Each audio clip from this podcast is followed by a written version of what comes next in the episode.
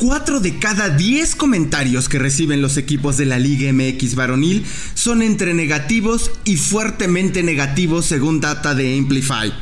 Contrario a lo que ocurre en la Liga MX femenil. ¿Por qué ocurre esto? Te lo contamos hoy aquí, en Negocio Redondo. Comenzamos. Esto es Negocio Redondo, un podcast de Footbox. Hola, ¿qué tal? ¿Cómo están todos? Bienvenidos a un episodio más, a un show más de Negocio Redondo, un podcast exclusivo de Foodbox. Muchísimas gracias por acompañarnos, por estar con nosotros. Y bueno, pues hoy eh, ya terminó el torneo, ya hace varias semanas, sabemos perfectamente del bicampeonato del Atlas, pero eh, el día de hoy quiero compartirles a ustedes un, informe que publica el newsletter El Mister sobre eh, todo el comportamiento digital en, digamos, en este torneo entre enero de, del primero de enero de este año y el 31 de mayo. Y lo que hacen es pues tratar de identificar un poco los comportamientos que existen eh, en las plataformas digitales. ¿Qué es lo que ellos hacen? Bueno, pues eh, según data de Amplify, que es una compañía medidora eh, en términos digitales de redes sociales, obviamente también en términos de estrategias digitales. Bueno, lo que ellos hacen es tomar todos los números de YouTube, de Twitter, de Facebook, eh, y de Instagram, pues para medir desde interacciones, para medir alcances, para medir eh, el punto que hoy nos atañe, que es eh, el sentimiento de los comentarios, qué tantos hay más positivos, qué tantos hay más negativos. y creo que esto nos puede ayudar a entender Em, un poco, porque sí que es verdad que no todo lo que ocurre en digital ocurre en la vida real, eso también hay que decirlo, pero eh, me parece impresionante como casi el 40% de todos los comentarios entre todos los equipos de la Liga MX son justamente eh, negativos. Este informe, insisto, que publica eh, el newsletter El Mister, para comenzar de lleno con esta información, bueno, pues el 39. 1% son negativos. Y cuando nos referimos a negativos, incluye la categoría obviamente negativos, pero también la categoría de fuertemente negativos, 39.1% contra 26.7% de positivos y extremadamente positivos, es decir, pues más de de doble dígito de puntos porcentuales, más de 10 puntos porcentuales por arriba los comentarios negativos y extremadamente eh, negativos que los positivos. Luego viene un 29% que catalogan como, como sin sentimientos eh, o neutros y eh, posteriormente mixtos que son el 5.1%. en este punto como podemos ya concluir, digamos, lo más básico, es que no hay otra categoría de sentimiento que sea más importante, que predomine más que justamente los comentarios negativos. ¿A qué se refiere Amplify con sentimientos negativos, etcétera? Leo un poco lo que la definición que me parece importante y es la opinión del contenido se basa en la opinión de los comentarios sobre el contenido publicado durante el intervalo de las fechas seleccionadas. Estas fechas seleccionadas fueron primero de enero, 31 de mayo de este año.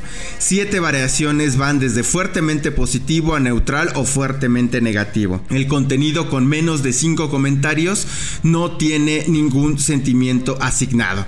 Entonces, bueno, pues ahí está en términos digitales, pues lo que decimos, cómo se eh, catalogan estos eh, sentimientos y la mayoría, porque este ranking que hace el Mister eh, incluye a todos, a todos los clubes del fútbol mexicano es 12 puntos porcentuales mayor que los positivos, los negativos, ¿no? Estos, insisto, estos datos incluyen estos, estas cuatro redes sociales seleccionadas, Facebook, Twitter, Instagram y YouTube, ¿no?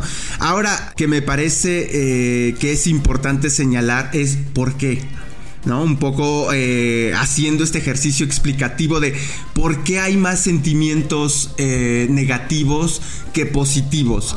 Y si bien es cierto, y hay que decirlo, que en las redes sociales hay mucho hate, hay, hay una frase que me gusta de este, de este newsletter y que, que inicia hablando con algo que define Juan Villoro, este, este escritor novelista mexicano, ¿no? Y que dice que los haters se han convertido en un recurso de comunicación de nuestro tiempo y que muchas veces ni siquiera, abro comillas, es necesario que sientan lo que dice. Pero claro está, el daño eh, pues está hecho, ¿no? De alguna manera.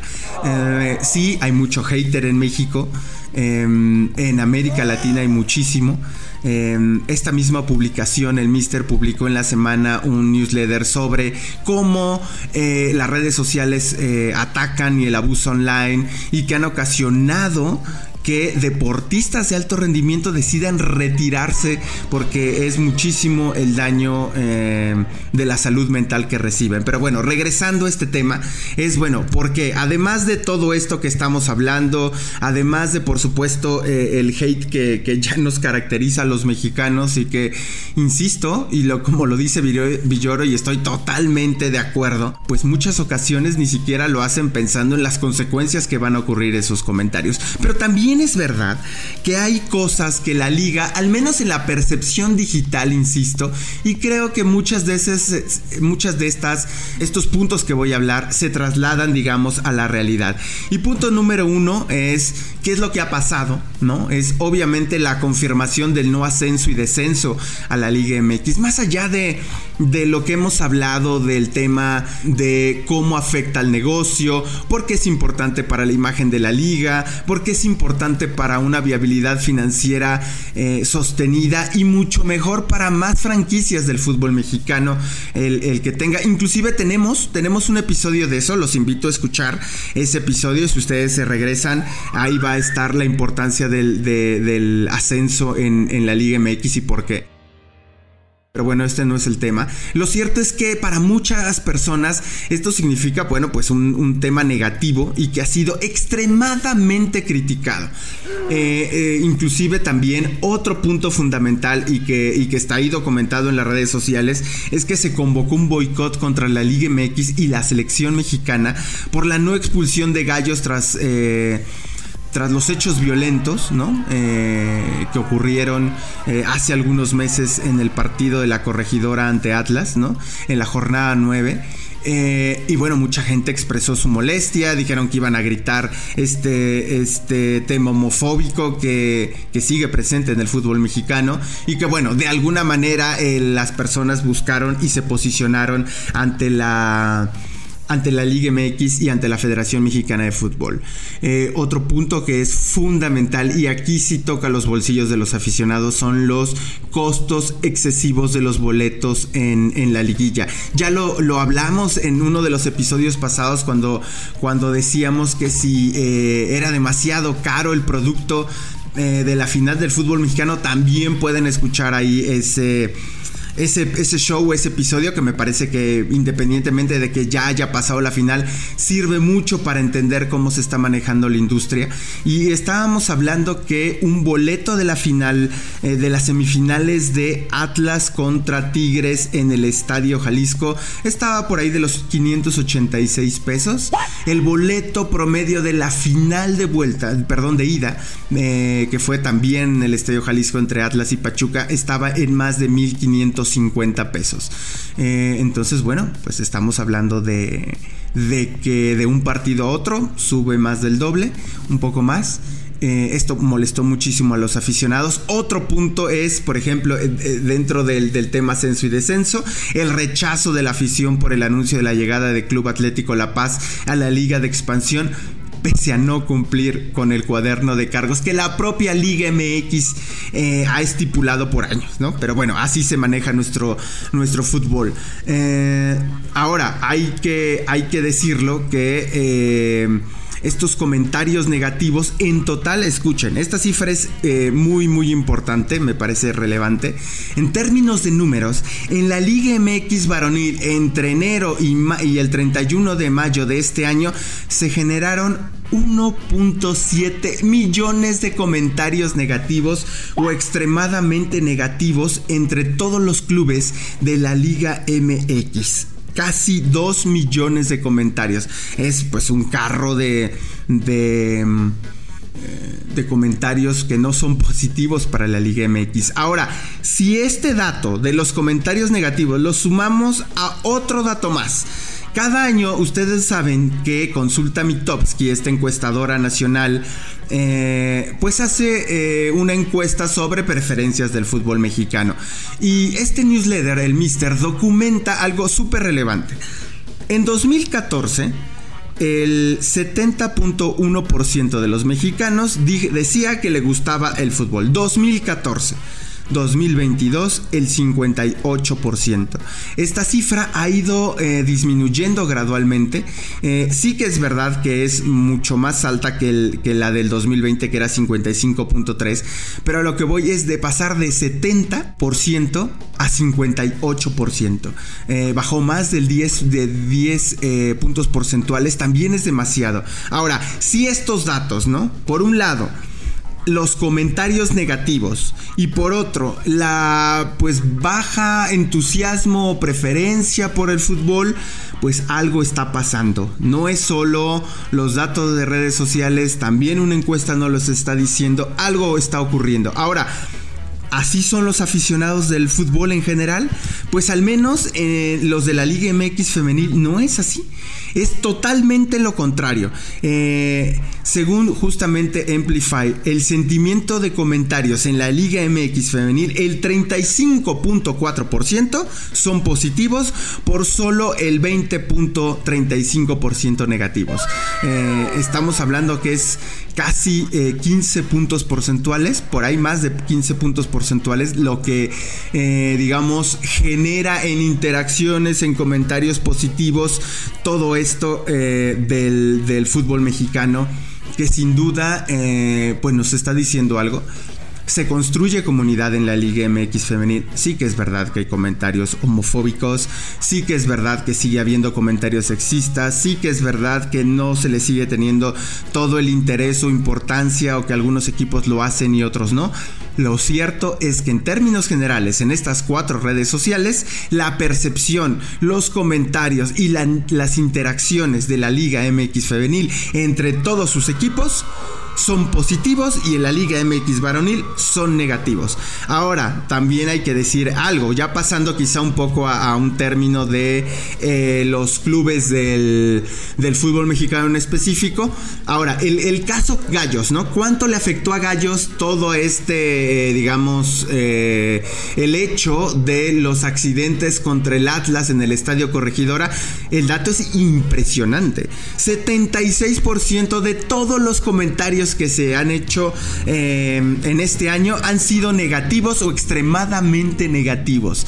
Estamos hablando de que casi 8 de 10 comentarios tienen un resultado negativo. Ahora, eh, sin duda, y esto no les va a sorprender, porque bueno, así ocurre y así es. Inclusive Mitowski lo ha dicho. ¿Quién es el club más odiado? Bueno, obviamente las Águilas del la América siguen siendo el club con comentarios más negativos en el fútbol mexicano. Em, entre todo el, el campeonato. ¿No? Eh, estamos hablando que recibió en total 13 eh, millones de comentarios y el 58% de esos comentarios tienen, eh, son en contra, son negativos o tienen de alguna manera una connotación a veces ofensiva o discriminatoria hacia el club o hacia los jugadores. Estamos hablando que son datos impresionantes y que nos ayudan a entender muy bien la realidad digital de la Liga MX. Por un lado, insisto, la Liga MX varonil, los datos dicen que hay más comentarios negativos, la Liga MX femenil construyendo comunidad, hay más comentarios positivos. ¿Qué es lo que tienen que hacer los clubes? Me parece que eh, mucho no pasa ni siquiera por el trabajo de, la estrategia digital. Creo que los clubes de a poco van mejorando, creo que se, se están profesionalizando bastante, hay muchos equipos que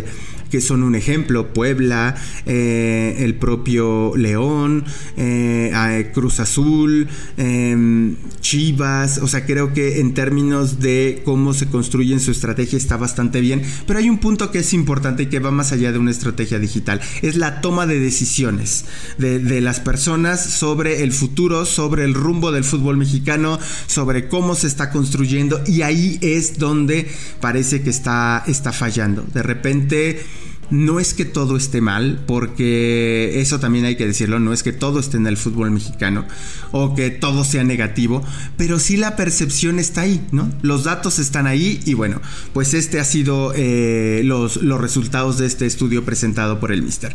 Pues bueno, esto ha sido todo en, en Negocio Redondo, un podcast exclusivo de Footbox, de perdón. Muchísimas gracias por estar con nosotros. Mi cuenta de Twitter es arroba el por si quieren ahí estar en contacto, en comunicación sugerir temas, eh, bienvenidos. Muchísimas gracias y nos escuchamos hasta la próxima.